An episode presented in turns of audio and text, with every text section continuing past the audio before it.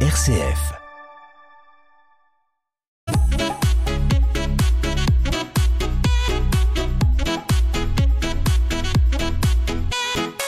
Et c'est Culture Mac qui commence sur RCF Anjou. Au programme de ce magazine, nous partagerons le temps d'une interview de la passion d'Anne Proutot. C'est euh, donc euh, l'auteur Albert Camus, c'est sa passion. Elle est maître de conférences en littérature française à l'UCO. Elle nous parlera de la manière dont euh, cet écrivain, euh, l'auteur donc de La Peste, est brûlant d'actualité. Mais pour l'heure, on s'intéresse à l'architecture. La revue 303 Art, Recherche, Création consacre un dossier sur la synagogue d'Angers. Alors pour rappel, la revue 303 a pour d'éditer une revue indépendante capable de révéler les richesses patrimoniales et la création artistique en Pays de la Loire, d'où le titre, hein, je ne sais pas si vous le saviez, en référence aux cinq départements de la région. Si on additionne tous les nombres des départements, ben le résultat, je vous le donne en mille, c'est 303. Alors justement, pour en parler, euh, euh, Dominique Latron, bonjour. Bonjour. Euh, vous allez évoquer euh, donc euh, un dossier, un numéro consacré à l'art sacré, donc mouvement intellectuel et artistique qui s'est développé dans les années 30 pour faire entrer les concepteurs dans tous les édifices de toute confession religieuse.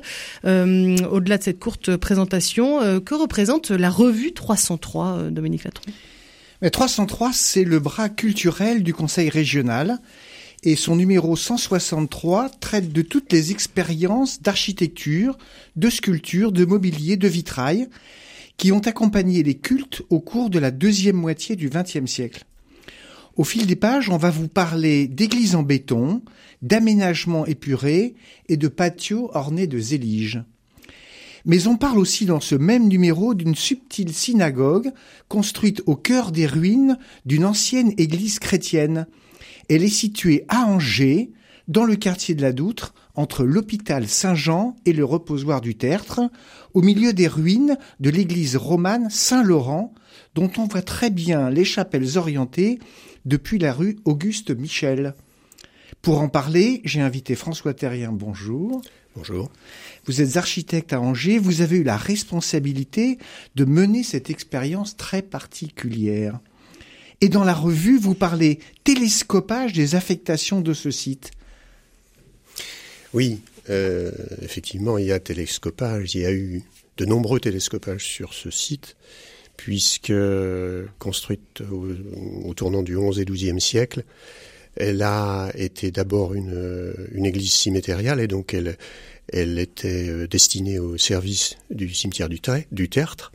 Et comme elle était église cimmétériale, elle n'avait pas de curé. Et de ce fait, les protestants se sont euh, installés dans le site, dans le lieu, pour y exercer leur culte, puisqu'il n'y avait pas de patron, entre guillemets, sur le lieu. Euh, C'est probablement pourquoi elle a été incendiée euh, au cours du XVIe siècle. oui, bien sûr, les guerres au de cours, religion. Au cours des guerres de religion. Bien sûr. Premier télescopage. Ensuite, euh, lors de la Révolution, elle a à nouveau, euh, puisqu'elle servait de grange à l'armée, euh, probablement de, la République, elle a à nouveau fait l'objet d'un incendie. et tout au long du XIXe siècle, elle a servi de carrière de pierre aux gens qui construisaient la ville d'Angers qu'on connaît majoritairement aujourd'hui. Et puis euh, les services de conservation se sont dit bon, mais, enfin, on, on un peu alerté euh, la ville sur le, la dégradation galopante de cet édifice et l'ont euh, poussé à restaurer. Mais restaurer, ils en ont profité pour consolider un peu les murs avec du gros béton de sable, oui, des choses oui, oui. dignes de subtil. Mais qui ont sauvegardé l'édifice néanmoins. Néanmoins. Néanmoins. Et puis ils ont installé leur, euh, leurs ateliers de désinfection. Euh, voilà, et ça jusqu'à 84. Euh, et dans les années autour de 2000, euh, il a été, il a été euh, prévu d'y faire quelque chose et c'était un, site totalement abandonné.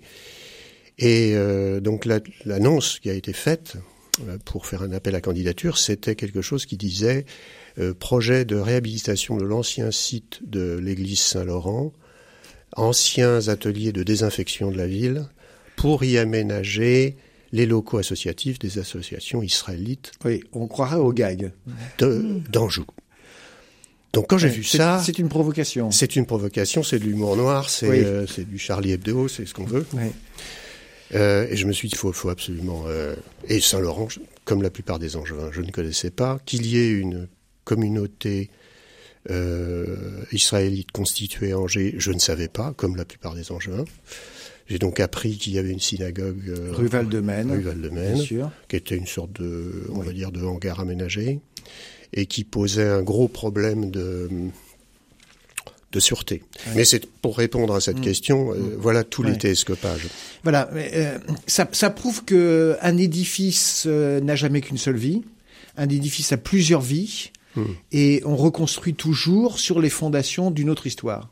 Absolument. Ça c'est très important. Euh, il a donc fallu trouver une architecture qui euh, accepte de raconter ou de, de, ménager les histoires de ce site euh, pour trouver cette nouvelle affectation de centre israélite. Oui. Alors, comment, comment on s'y prend? Alors, première contrainte, il ne fallait rien construire.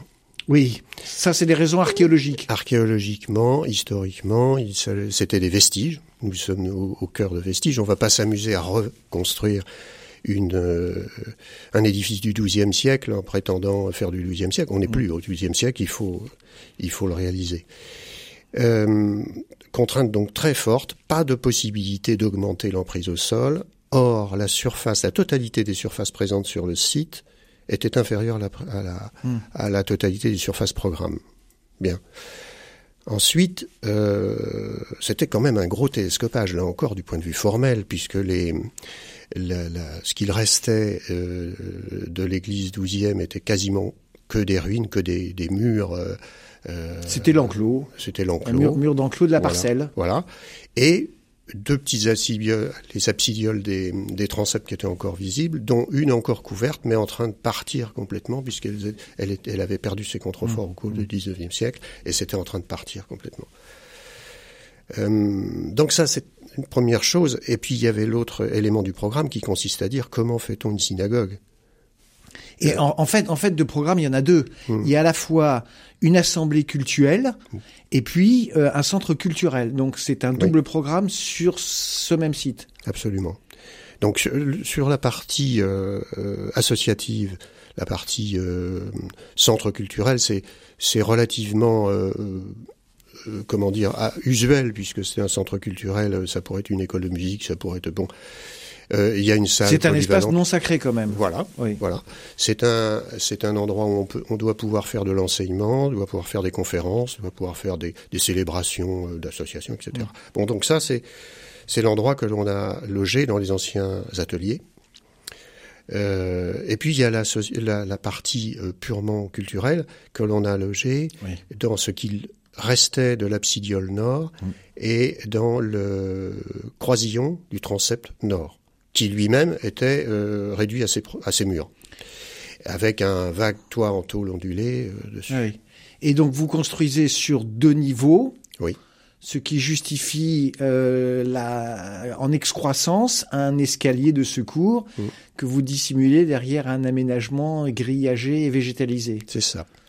Et en fait, euh, dans ce croisillon, on vient glisser un cube euh, comme une espèce de forme abstraite, un cube en acier poli, qui vient se glisser à l'intérieur des murs, mais sans y toucher, sans aller jusqu'au mur, et en dégageant entre ce cube et le mur des zones d'éclairage par la, par la, toiture, qui fait que la lumière tombe en caressant les murs, on va dire, et en éclairant la, synagogue elle-même. Pourquoi deux étages? Parce que, comme je disais tout à l'heure, on manquait de surface. Et euh, il fallait, sans augmenter l'emprise au sol, trouver quelque part où on puisse euh, mmh. faire un, un, étage supplémentaire. Et on ne porte pas sur les murs. C'est-à-dire qu'on a descendu six aiguilles à tricoter, si on peut dire, au travers six pieux, oui, six pieux euh, au travers de, de la des 1 m 50 de de, de gisements euh, archéologiques euh, de manière à aller chercher le bon sol. Et on a remonté ces appuis pour porter ce que l'on construisait. Mmh. Et donc l'escalier extérieur de, dit de secours, mmh. euh, lui, il a un double avantage. D'abord, il répond à des notions de sécurité, ouais. et en plus, il va refermer euh, l'ancien espace de la nef qui euh, que vous avez transformé en jardin d'accueil entre la place, lieu public, et euh, le cœur de l'ancienne église qui est devenue euh, la synagogue. Alors Mhm. parlez-nous de cet espace un peu particulier que je trouve extrêmement beau, euh, dans lequel on aimerait venir euh, lire un, un livre, euh, euh, le dos, le dos euh, adossé, adossé au mur de schiste, bien réchauffé par le soleil, même en plein hiver. Voilà. Alors en fait, c'est la nef. C'est celui qui reste de la nef, c'est l'empreinte de la nef initiale, qui n'a plus que ses murs goutreaux et puis une partie du mur pignon, mais qui a été reconstituée euh, au 19e. C'est-à-dire, c'est vraiment l'empreinte de la nef. Oui. Qui, Et refermé par l'escalier. qui se referme euh, Mm. vers le, le transept par les deux avancées euh, du mur doubleau, on pourrait dire, avant la croisée du transept. Il y avait encore le mur euh, est euh, vers le sud, mais il n'existait plus le mur, plus rien du tout du mur nord. Et euh, en réfléchissant sur ce que avait pu être le, le plan de l'église initiale, il y avait la quasi-certitude qu'il y ait une, une fondation. Ça s'est confirmé. Et sur cette fondation, nous avons fait ce volume qui est vraiment un volume virtuel, puisque c'est une, une trame inox bambou qui est support de végétation et qui permet de descendre l'escalier sans qu'on le voie. Mm. Parce que ça aurait été un petit peu dénoté que de retrouver un escalier de secours. Bien. Ça nous fait un espace clos et en même temps ouvert sur le ciel. Donc c'est Oui. hautement symbolique. oui, oui. Et, et les murs sont très hauts. Et les murs sont très sont hauts. très hauts. Oui. C'est en même temps euh, quelque chose qui est très euh, arasé comme, euh, comme végétalisation, puisque c'est du lierre qui ne court plus sur les murs comme précédemment, mais sur le sol.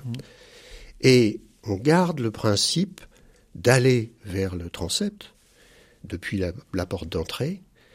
euh, et en même temps, donc cette chose-là, ce, ce, ce, ce, ce jardin est un, un espace de contact, enfin c'est des- destiné à cela, de un espace de, cons- De de, transition. de- transition vers effectivement la synagogue l'espace associatif, mais en même temps un espace de contact avec la ville. C'est-à-dire que, comme vous disiez, on espérait euh, pouvoir un jour aller euh, bouquiner ou, ou se rencontrer euh, dans, le, dans le jardin de la synagogue. Bien sûr. Euh, les matériaux, c'est donc les, le fameux treillage métallique et bambou dont vous avez parlé. Vous avez utilisé aussi le cuivre, le zinc, mais, mais pas plus. Enfin, on est dans une grande sobriété d'apport de nouveaux matériaux qui montrent bien l'intégration de cette nouvelle architecture dans ce site historique Mhm. euh, et qui met en évidence les, les, les, les les valeurs des, des, des architectures des différents siècles. Oui. Alors, évidemment, tout ce qui est euh, 11-12e, c'est essentiellement du moellon ardoisier. Du schiste, oui, bien sûr. euh, avec euh, donc le, le bleu de, de- de cette pierre et parfois le rouille puisque c'est souvent oxydé. Euh, tout ce qui est euh, la partie atelier n'est pas nié, elle est révélée comme telle et elle est peinte d'un bleu gris bleu très foncé qui s'approche de, de celui des, des- du schiste. Et enfin, euh, contemporain, c'est de, c'est de l'inox poli et du bambou et des Mm. choses extrêmement euh, euh, neutres. Merci beaucoup pour toutes ces explications. Je vous recommande de ne pas rater ce dernier numéro, nu- 163. Il est en vente au prix de 15 euros. C'est très modique par rapport à la qualité de l'ouvrage. Il vous permettra d'ailleurs de commander certains anciens numéros hors série, dont celui consacré à l'abbaye de Fontevraud, dont nous parlerons ici très bientôt. Merci Dominique Latron, merci François Terrien. Je rappelle aussi le site de la revue édition303.com. Place à la musique.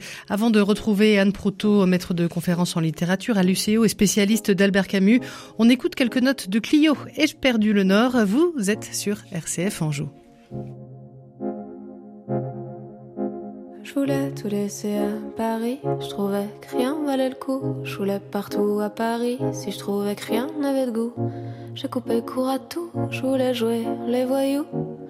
Rien dans les pas, je claquais la porte, je voulais jouer les casse-coups. Et je suis partie de partout, je me suis perdue tout le temps. Arrivé je sais pas où, je sais pas pourquoi ni comment.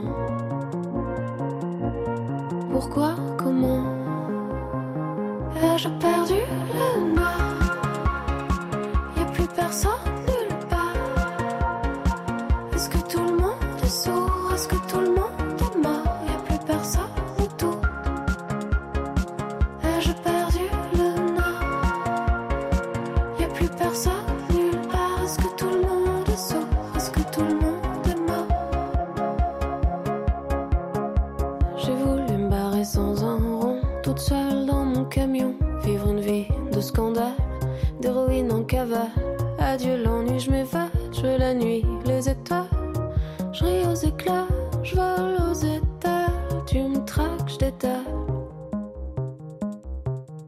Je suis partie partout, je me suis perdue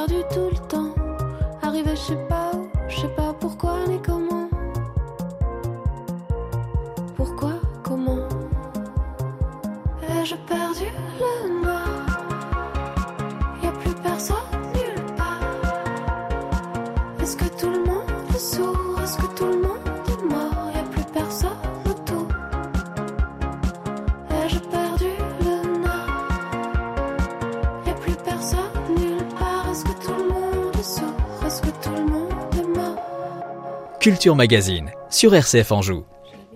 C'est la suite de notre magazine dédié à la culture sur RCF Anjou. En studio avec nous, Marie Brechtot, bonjour. Vous avez aussi votre invité et vous nous parlez d'un grand auteur de la littérature française. Bonjour Marie. 2020, c'est aussi l'année des 60 ans de la disparition d'Albert Camus.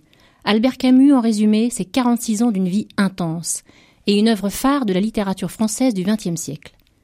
C'est un peu vite dit pour ce grand écrivain, alors on va en parler plus longuement avec Anne Proutot. Bonjour Anne. Bonjour.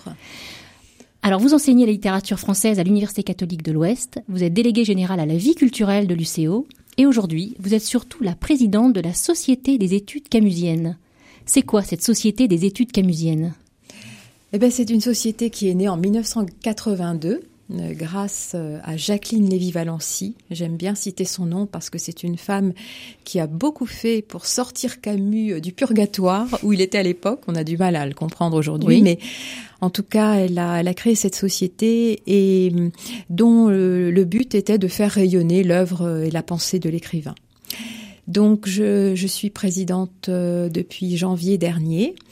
Euh, J'ai pris la suite euh, d'Agnès Piquel, qui a été présidente pendant 15 ans. Et l'idée, c'est d'organiser bon, bah, des journées d'études, des colloques, des événements grand public. Nous éditons trois fois par an les chroniques de la vie camusienne. où On recense euh, tout ce que, enfin tout ce qui est venu à notre connaissance de de- de- d'ouvrages, d'événements liés à Camus. Pièce de théâtre Oui, bien sûr, parce que là aussi, quel Tout ce qui s'organise autour de tout ce qui s'organise autour de- d'Albert Camus. Et il y a beaucoup, et, beaucoup de choses. et il y a beaucoup de choses, Mm. hein, parce que même aujourd'hui, les, je sais pas, les romans sont en général sont mis en scène. Hein, Les- il y a beaucoup de représentations autour de l'étranger, de la peste, bien sûr. Et puis euh, une revue annuelle aussi. hein. Donc à la fois c'est une société pour euh, des universitaires et puis des travaux scientifiques, mais c'est vraiment une société qui est créée, je dirais, pour les, les amoureux de, de l'œuvre de Camus. Il y en a beaucoup. hein. Alors, vos objectifs à vous en tant que présidente, parce que vous êtes la jeune présidente, Mm. euh, vos objectifs à vous, c'est?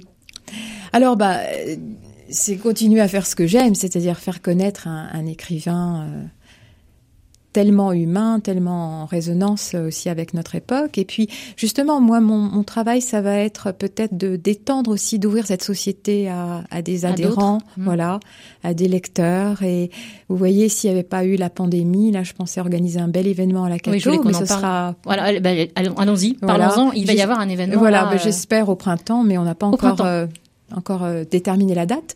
Mais l'idée, vous voyez, ce serait peut-être euh, de rassembler euh, tous ceux qui sont intéressés par l'œuvre de Camus, et puis de, de pouvoir que chacun puisse aussi apporter sa lecture des textes, hein, qui est à la fois des échos de, de chercheurs, d'universitaires, de personnalités du monde culturel qui aiment Camus, mais aussi que des lecteurs puissent venir témoigner de leur rapport à telle ou telle œuvre. Enfin, ce serait ça l'idée de l'événement. de l'événement. Au Voilà. printemps, il n'y a pas Au de date, il n'y a pas de. Ben non, non. Une journée, On attend, une- on- Ah, ce serait une soirée. Une Ce soirée. serait une soirée. Oui, ça je le sais. Alors, vous- souhaitez ouvrir euh, la Société d'études camusiennes à un peu tout le monde. Euh, qui peut adhérer là concrètement et comment on Ah, peut adhérer mais alors vraiment c'est simple. là. Vous allez sur le magnifique site que nous avons C'est refait. vrai, il est voilà. très très bien fait. le site des études camusiennes. Et là aussi, hein, vous aurez vraiment, euh, il y a dif- différentes rubriques. Par exemple, vous voulez connaître davantage l'œuvre de Camus, eh bien, vous pouvez ça, avoir. c'est on vo- a- votre moyen d'atteindre euh, les passionnés, c'est par le site. En fait. Exactement. N'importe qui, des étudiants, des collégiens, des lycéens, etc., peuvent euh, aller sur ce site pour avoir des, des détails sur l'œuvre de Camus. Vous avez aussi tous les événements camusiens sont aussi répertoriés sur le site. Vous avez aussi une très belle bibliographie, donc toutes les œuvres de Camus très complètes que vous pouvez aussi. Euh, donc c'est un outil pour les chercheurs, pour les étudiants, pour les collégiens et aussi pour le grand public. Alors Camus, il a étudié la philo, il a été écrivain, journaliste. C'était un homme engagé dans des combats de son époque, l'Algérie, la dénonciation du du communisme soviétique. Il a reçu en 1957 le prix Nobel de littérature. Comment est-ce qu'il était perçu de son vivant? On le sent encore très vibrant aujourd'hui. On sent que c'est une présence importante aujourd'hui, mhm. mais à son mhm. époque, c'était. Bah, ça dépend à quel moment. C'est-à-dire que quand il avait quand il a eu 30 ans et qu'il a publié L'étranger, qui a eu un succès retentissant, c'est une personnalité très à la mode, très en vue, euh, dont Sartre va, va, va provoquer aussi un grand écho. Donc c'est vraiment, il y a eu, ça a été le, une forme de, d'un, de génie en fait là qui est célébré. Ensuite, les choses se corsent puisque c'est quelqu'un qui avait vraiment le sens de la mesure, le sens de la, de la nuance, et sa difficulté parfois à se déterminer pour un camp. Par exemple, il n'était ni euh, ni droite ni gauche, ni, droite, ni gauche, ni communiste, staliniste, surtout pas, euh, ni homme de droite.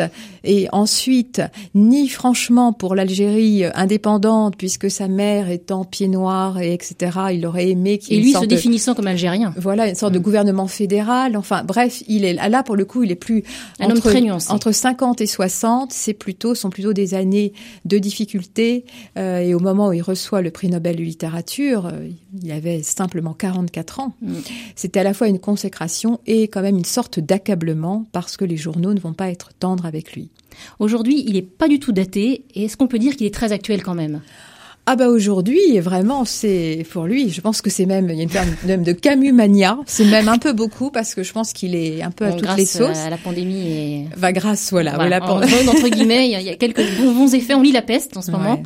Ben, en tout cas, en tout cas, c'est vrai que la peste a rencontré un grand écho ben, au printemps dernier. Hein. Vous savez que même au Japon, euh, on a reçu des photos à la SEC où euh, il y avait des, des étals où il y avait le livre. C'était noté un roman par personne. Vous savez comme on aurait dit une baguette par personne.